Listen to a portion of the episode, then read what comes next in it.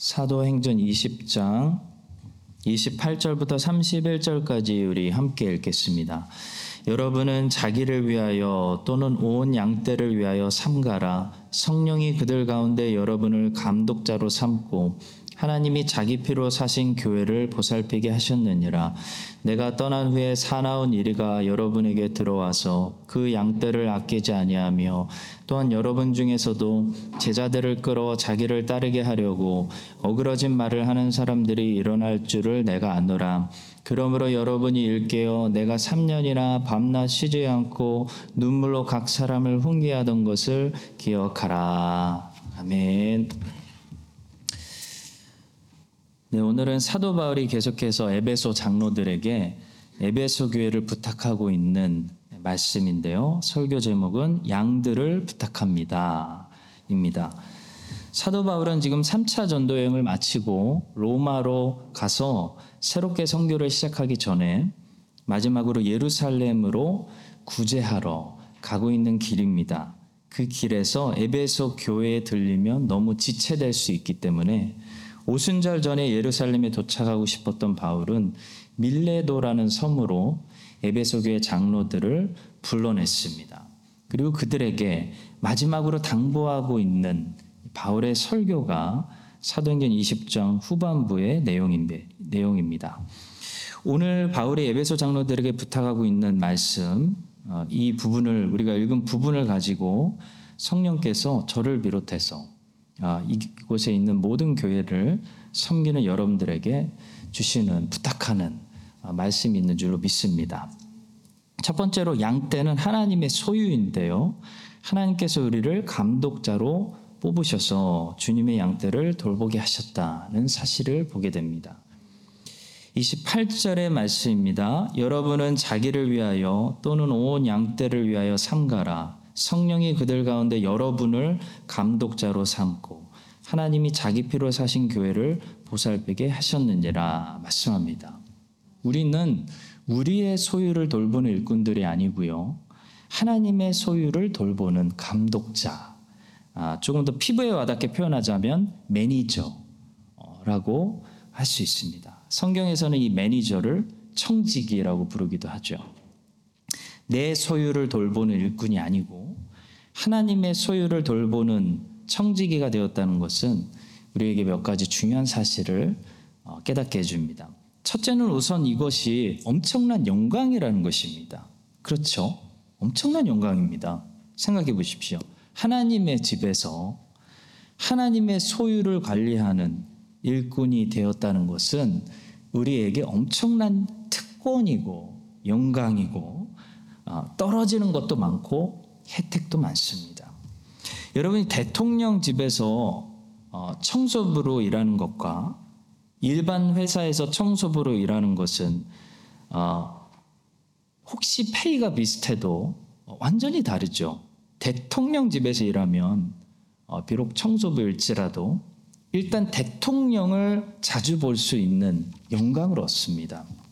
마찬가지로 하나님의 집에서 하나님의 양떼를 돌보면서 일할 수 있다는 것은 우선 첫 번째로 다른 거 다 접고 첫 번째로 하나님을 볼 수 있다는 엄청난 특권이 있습니다.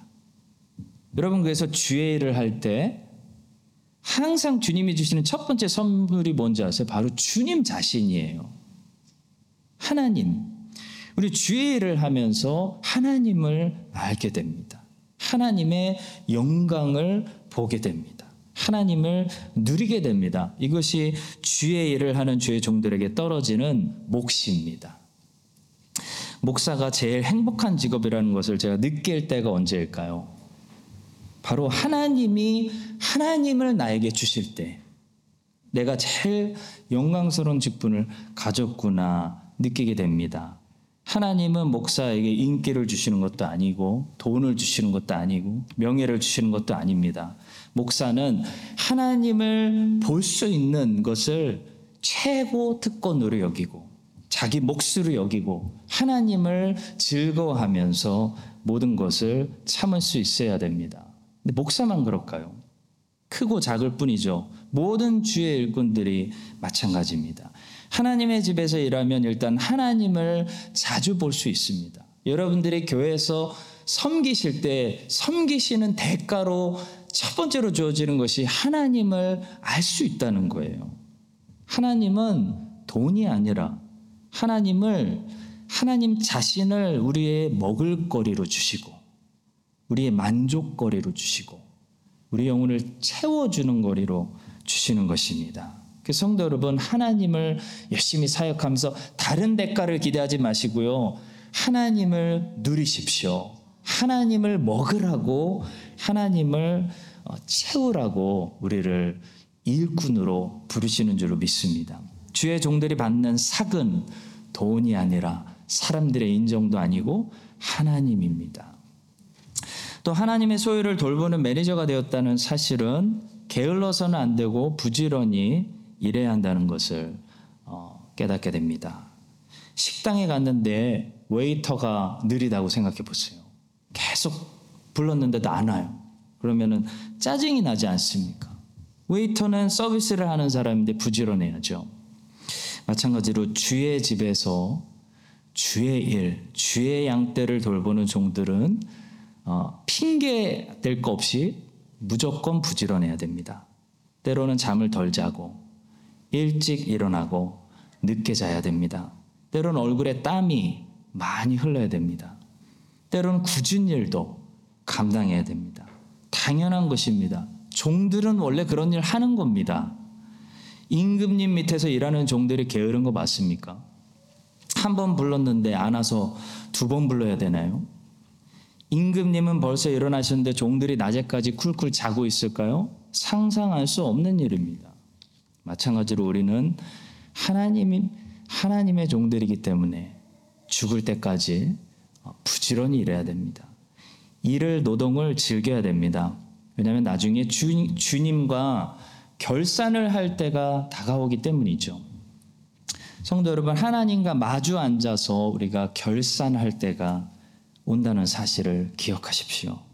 우리가 일 년에 한 번씩 어, 세금 낸 것을 회계사가 결산하듯이 우리 인생이 끝나면 우리가 무슨 일을 얼마나 많이 했는지, 주님의 일을 얼마나 부지런히 했는지 하나님과 마주 앉아가지고 결산할 때가 온다는 것입니다.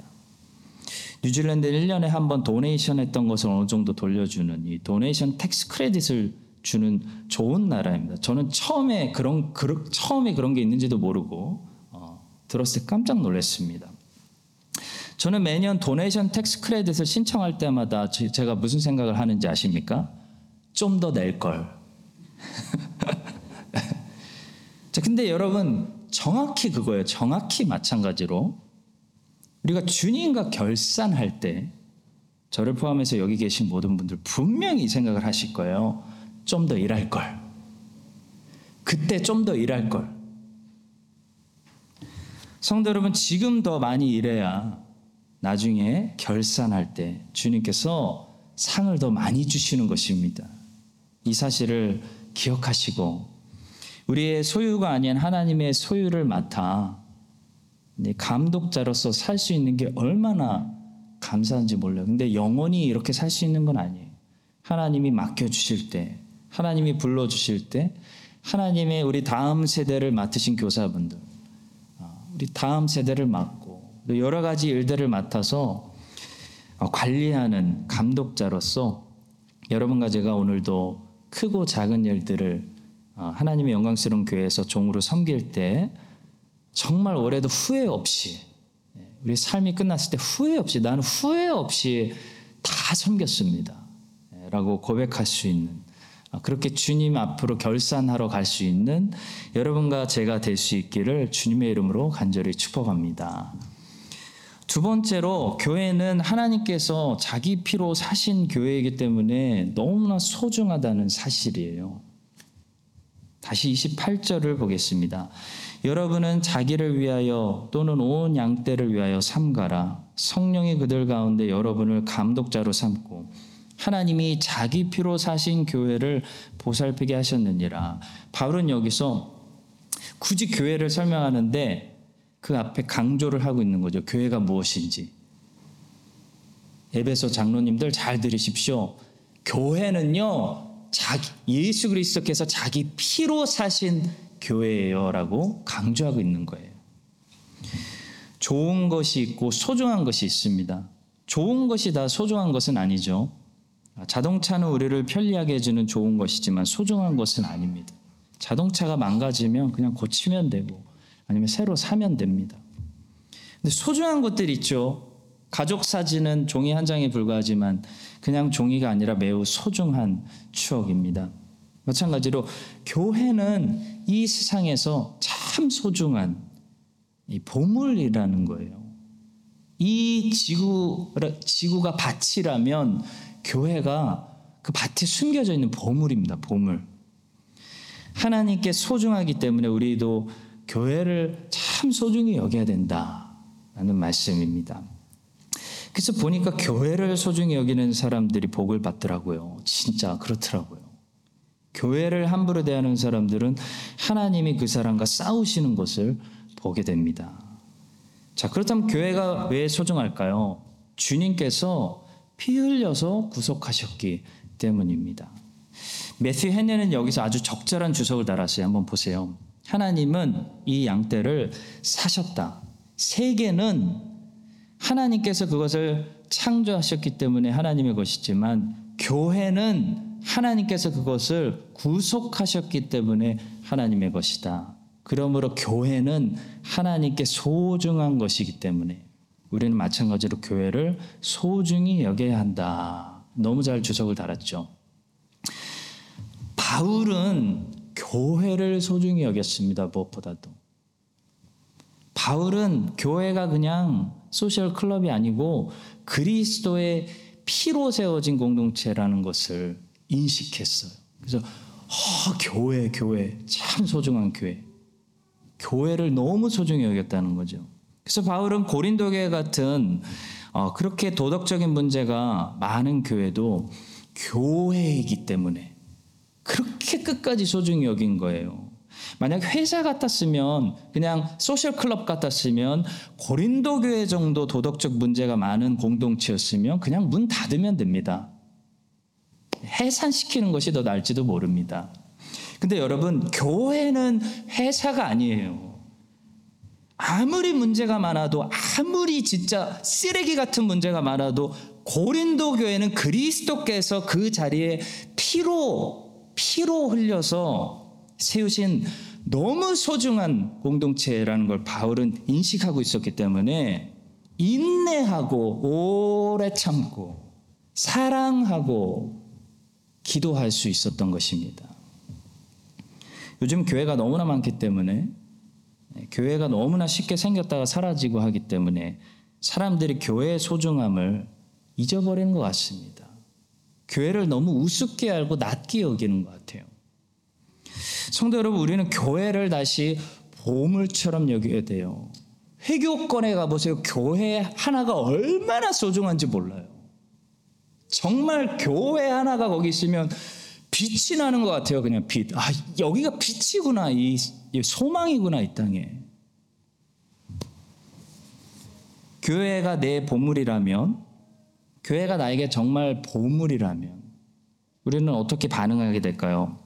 일단 함부로 대하지 않게 됩니다. 내가 아끼는 내게 소중한 것들을 함부로 하는 사람이 있습니까? 제일 아끼는 것들 깨끗하게 관리하지 않습니까?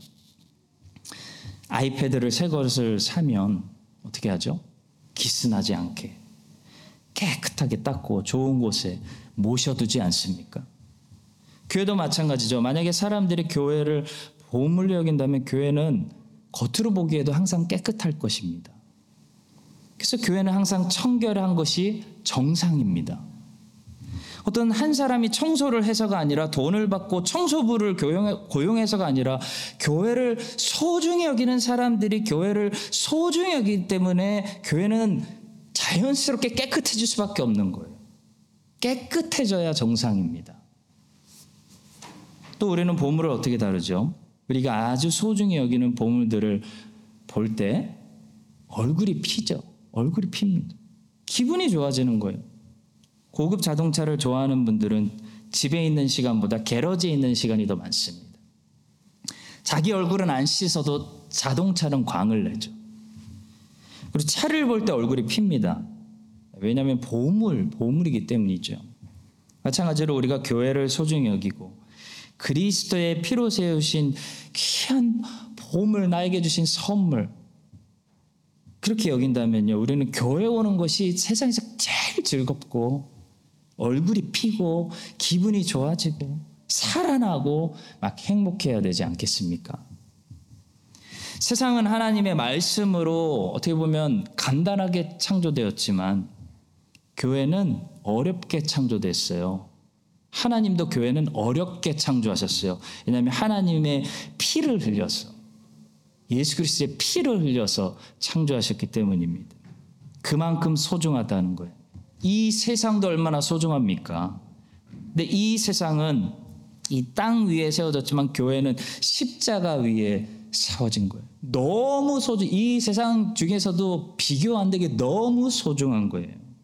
그래서 교회는 세상보다 더 소중하고요, 교회보다 세상에서 더 소중한 축복과 보물은 없습니다. 우리가 그렇게 여겨야 된다는 거예요. 와, 교회, 교회, 진짜 크라이스트처치 한인 장로교회. 교회는 그리스도와 연합한 그리스도의 몸입니다. 교회를 축복하는 것은 우리가 그리스도를 축복하는 것이고, 교회를 해하는 것은 그리스도를 다시 찌르는 것입니다. 이 사실을 기억하고요, 여러분과 제가 정말 교회를 사랑하십니다. 사랑합시다. 여러분들 한국에서 어, 어, 출석하셨던 모 교회들도 사랑하시고 계속 기도하시고, 저도 어, 멜번에 있는 제 모 교회, 제가 예수님 만났던 교회, 또 지금 섬기는 크라이스트 찬인 장로교회, 또 우리 교회뿐만 아니라 이 땅에 있는 우리 교회들, 뉴질랜드 교회들, 교회라면 다 좋아야 돼요. 저 교회라면 다 좋아요. 교회를 정말 사랑하고 교회를 소중히 여기고, 교회를 볼 때마다 와, 저기 또 하나님의 보물이 있구나, 저 교회를 응원해야지 하는, 교회를 우리의 최고 보물로 삼아서 교회 때문에 인생이 즐겁고 교회 때문에 항상 살아나는 여러분과 제가 될 수 있기를 예수님의 이름으로 간절히 축원합니다. 세 번째로, 하나님의 양들이 원수들의 먹잇감이 될 위험에 처해 있기 때문에 거짓 가르침으로부터 지키고 보호하라는 말씀입니다. 이십구 절과 삼십 절을 보겠습니다. 내가 떠난 후에 사나운 이레가 여러분에게 들어와서 그 양떼를 아끼지 아니하며 또한 여러분 중에서도 제자들을 끌어 자기를 따르게 하려고 어그러진 말을 하는 사람들이 일어날 줄 내가 아노라. 바울이 경고했습니다. 이 이유 때문에 양들의 감독자들은 어, 자주 큰 소리로 얘기하죠. 어, 저처럼 흥분합니다. 또 쓴소리로 어, 소리칠 수밖에 없는 것인데요. 어, 우리는 하나님이 세우신 감독자들이 좀 저처럼 흥분하고 어, 소리 지르고 큰 소리로 쓴소리로 어, 주님의 말씀을 가지고 경고하는 것을 이상하게 여기거나 어, 싫어하지 말아야 됩니다. 저 이유 때문에. 불이 났을 때, 여러분, 지진이 났을 때는 큰 소리로 소리 지르는 사람이 현명한 사람, 제일 고마운 사람이에요. 목소리 큰 사람. 불이 나고 지진이 나고 지금 집이 무너져 내리는데 들리지도 않게 목사님 피하세요. 고맙지 않은 사람이에요. 그 사실을 급하게 말해주지 않는 사람, 나를 쳐서라도 깨워주지 않는 사람은 내 영혼의 생명을 진짜로 사랑하는 사람이 아닌 것이죠. 그래서 성도 여러분, 저를 비롯해서 하나님의 말씀을 이 시대에 전하는 메신저들이 소리 지르더라도 쓴소리 하더라도 이해하시기 바랍니다. 그런 이유로 예전부터 하나님 말씀을 증거하는 설교자들은 항상 미워하는, 미워하는, 미움을 많이 받았습니다. 저희 이 직업이 좀 인기가 없는 직업입니다. 얼마 전에 폴 워셔의 책을 읽다가 깜짝 놀랄만한 구절을 발견했는데 소개해드릴게요. 우리는 현대인들이 현대인들이 조나단 에드워즈, 조지 휘필드, 찰스 스펄전 같은 설교자들을 조롱하고 비웃고 멸시할 것이라고 생각한다. 무슨 말이냐면 어, 요즘 현대 사람들은 어, 과거에 유명했던 저 설교자들이 한물 갔기 때문에 저 사람들이 옛날이니까 저랬, 저랬지 라고 조롱하는 사람들이 미국에 많다는 거예요. 자, 그런데 여기까지는 그냥 읽었는데 폴 워셔의 그 다음 말이 저를 놀라게 하고 한참 생각하게 만들었습니다. 그러나 그 설교자들은 그 당시에도 조롱과 비웃음을 당했다. 한참 생각이 나더라고요. 우리는 흔히 이 정도로 위대한 사람들, 스펄전, 에드워즈, 휘필드, 로이드 존스, 이 정도로 훌륭하신 분들 정도면 그런 막연한 생각을 하는 것 같아요. 그분들은 항상 사랑만 받고 환영받고 모든 사람에게 항상 인기가 좋았을 거라고 그냥 막연하게 상상한다는 거죠.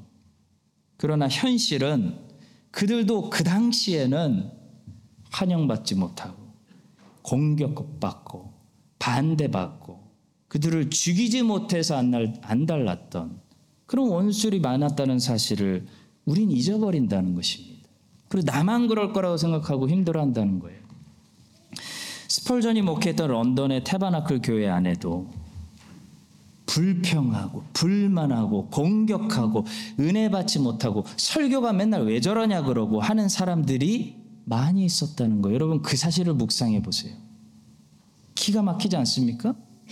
기독교 역사에 천년에 한 번 나올까 말까 하는 설교 천재의 은사를 가지고 있는 사람이 지금 내 눈앞에서 목회하고 있는데도 그 은혜를 알아보지 못하는 사람들은 알아보지 못하고 불평했다는 거예요. 바울이 복음 전에도 복음을 거부했어요.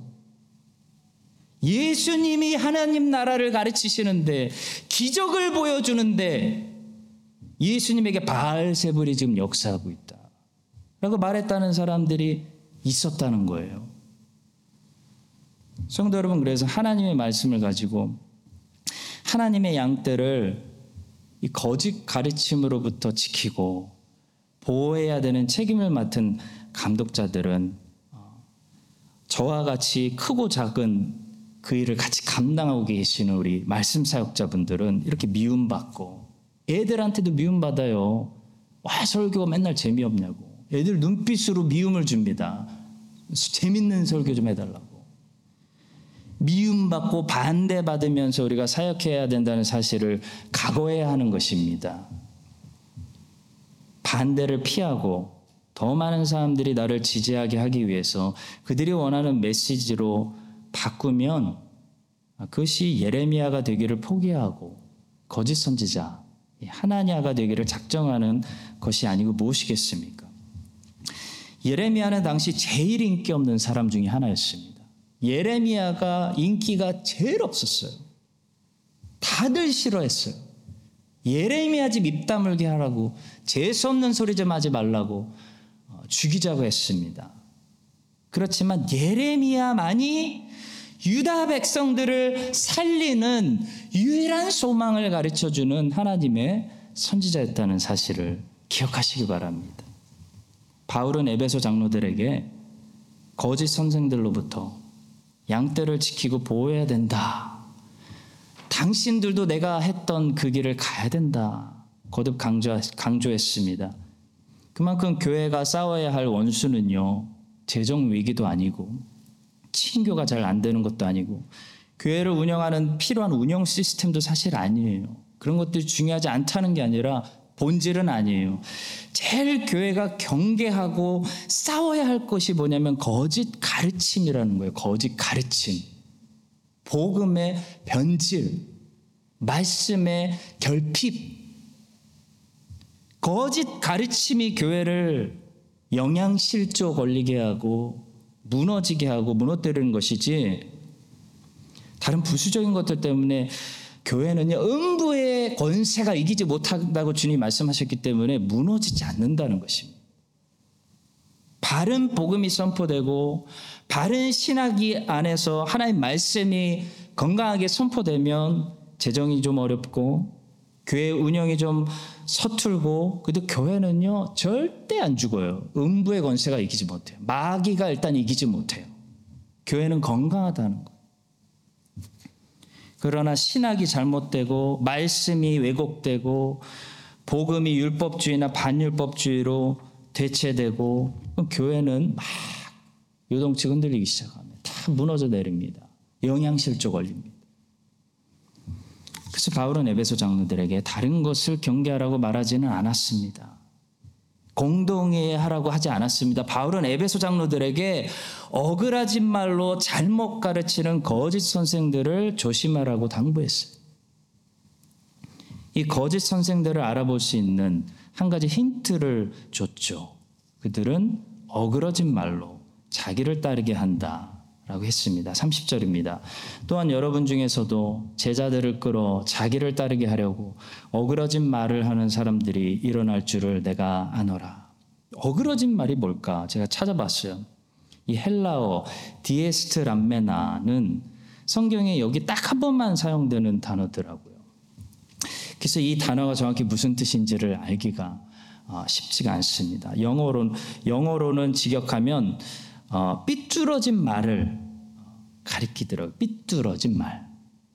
자, 삐뚤어진 말이 뭘까? 그럼 좀 더 찾아봤어요. 이해가 확 안 돼서. 삐뚤어진 말은 일부러 고의적으로 잘못하는 행동. 그게 삐뚤어진 거래요. 고의적으로 잘못하는 행동. 그러니까 사춘기 소년이 우리가 그래서 삐뚤어졌다라고 하는 거예요. 사춘기 소년이 지금 삐뚤어졌다라고 말할 때는 저 친구가 지금 알면서도 저게 나쁜 거 알면서도 일부러 고의적으로 나는 삐뚤래요 라고 할 때 삐뚤어지다 라고 말한다는 것입니다. 그래서 개역개정에서는 어그러진 말이라고 해석했습니다. 고의적으로 어떤 잘못된 동기를 가지고 말을 왜곡시키고 어, 말을 왜곡시키는 거, 잘못된 의도를 가지고 동기를 가지고 말하는 거, 어그러진 말을 하는 거, 이것이 거짓 선생들이 하는 일인데요. 그렇다면 그들의 그 잘못된 목적, 잘못된 의도, 고의적인 동기는 무엇이냐면 바로 거기 있어요. 자기를 따르게 하는 것입니다. 결국 그 끝에 그들이 원하는 게 뭐냐면 예수를 따르게 하는 것이 아니고 예수를 드러나게 하는 것이 아니고 자기를 따르게 하고 자기가 없고 자기가 높아지게 하는 거예요. 이거예요. 이것이 바울이 경계한 모든 잘못된 선생, 틀린 선생들이 가지고 있는 그 끝의 결론입니다. 우리가 주목해야 하는, 우리가 구분할 수 있는 구분점이 바로 저기죠. 저 선생이 예수를 소개하는가, 자기를 높이는가. 그래서 참 감독자는 사도 바울처럼 하나님의 양들이 주님을 따르게 합니다. 자기를 따르게 허락하지 않습니다. 이것이 굉장히 중요한 사실입니다. 교회는 주님을 바라보고 주님께 영광을 올리고 주님을 따르게 만드는 공동체면 되는 것입니다. 사람이 드러나고 교회에서 사람, 사람이 인정받으러 가고 사람을 따르고 사람이 영광을 나누어 가지면요 파벌이 생기기 때문에 아볼로파, 베드로파, 바울파가 생기기 때문에 교회가 반드시 어떻게 돼요? 고린도 교회를 보면 알 수 있죠? 갈라지게 된다는 거예요. 갈라지면 사실 그 교회는 이제 더 이상 쓸 수가 없습니다. 끝난 겁니다. 팔이 부러진 거랑 똑같아요. 그래서 사탄이 자꾸 사람을 교만하게 만들어서 팔을 만들어서 교회가 갈라지게 하는 거예요. 왜냐하면 갈라지면은 끝이거든요. 하나 됐을 때 하나님이 쓰실 수 있는데 갈라지면은 끝나는 거예요. 여러분 기억하십시오. 교회에서는 더불어 사귀세요. 더불어 교제하세요. 더불어. 교회에서는 아무리 좋은 사람들끼리 모여서 좋은 파당, 좋은 파당을 만들어도요. 그 좋은 파당 때문에 안 좋은 파당이 또 생기게 되는 거예요. 그래서 파당 자체를 만들면 안 되는 거예요. 더불어 모든 사람하고 사귀어야 된다는 거예요. 교회는 사람 중심으로 한번 갈라지면 상처가 깊이 남기 때문에 그 교회는 이미 끝났어요. 다시 붙기가 어렵습니다. 영원히 바울파, 베드로파, 아볼로파는 서로 갈등하면서 견제하면서 죽을 때까지 불편하게 그렇게 가는 것이지 한번 갈라지면 어렵습니다. 그래서 교회는 처음부터 자기를 따르는 사람들을 경계하고 사람이 드러나지 않도록 서로 조심하고 오직 주님만을 바라보고 주님께 영광 돌리고 자기 팔로워들이 생겨나지 않도록 다 같이 조심해야 되는 것입니다. 그것이 바울이 에베소 교회 장로들에게 부탁하고 있는 말씀이에요. 사도들이 우리에게 보여준 모습, 신학 성경을 통해서 사도들이 우리에게 보여준 모습은 특별히 이 부분에 정말 본이 되는 모습이었습니다. 여러분, 열두 사도 정도면 엄청난 자기파를 만들 수가 있었던 그런 사람들이었습니다. 특히 베드로와 요한 정도면요, 엄청난 팔로워들을 만들 수가 있었어요. 로마가 동로마, 서로마로 나눠졌듯이 베드로 교회, 요한 교회로 나눠질 수 있을 정도로 파워가 있는 사람들이었어요. 근데 저는 깜짝 놀랍니다. 신약성경 전체 분위기를 보면 베드로와 요한은 전혀 어떤 교회에서 권력을 누리고 있지 않았어요. 다른 사람 위에서 어떤 특별한 권위를 행사하지 않았습니다. 그런 흔적은 찾아볼 수가 없어요. 이것은 베드로와 요한이 얼마나 그 부분을 경계했는지를 보여주는 증거라고 볼 수밖에 없습니다. 왜냐하면 사람들은 연약하기 때문에 사람들은 분명히 추종했을 거예요. 베드로, 요한. 사람들은 분명히 바울 했을 거예요. 근데 베드로와 요한이 자기들을 철저하게 부인하고 자기가 예수님 세 번 부인한 얘기는 꼭 하고 마태도 마태복음 기록할 때 자기를 최고 낮추고 바울도 나는 괴수라고 고백하고 그랬기 때문에 철저하게 자기를 부인하고 주님께만 그들이 시선을 돌리도록 했기 때문에 그들을 추종하는 일들이 일어나려고 하는데 일어날 수가 없었다는 것입니다. 사랑하는 성도 여러분, 삼십일 절에 보시면 우리는 물론 에베소 교회를 위해서 그동안 수고한 이 사도 바울의 공로도 잊지 말아야 한다는 것을 또 배우게 됩니다. 삼십일 절입니다. 그러므로 여러분이 읽게요. 내가 삼 년이나 밤낮 쉬지 않고 눈물로 각 사람을 훈계하던 것을 기억하라. 저는 지금 추종하지 말라는 말씀을 하는 거지 잊어버리라 라는 말씀을 하는 것이 아니에요. 성령의 감동으로 기록된 이 본문이 말씀하는 것처럼 에베소 교회는 사도 바울의 공로를 잊지 말아야 됩니다. 이스라엘은, 광야 이스라엘은 사십 년 동안 그들을 봉사해준 모세의 수고를 잊어서는 안 돼요. 그러나 사도 바울의 추종자가 되지 말아라는 말씀입니다. 우리도 마찬가지.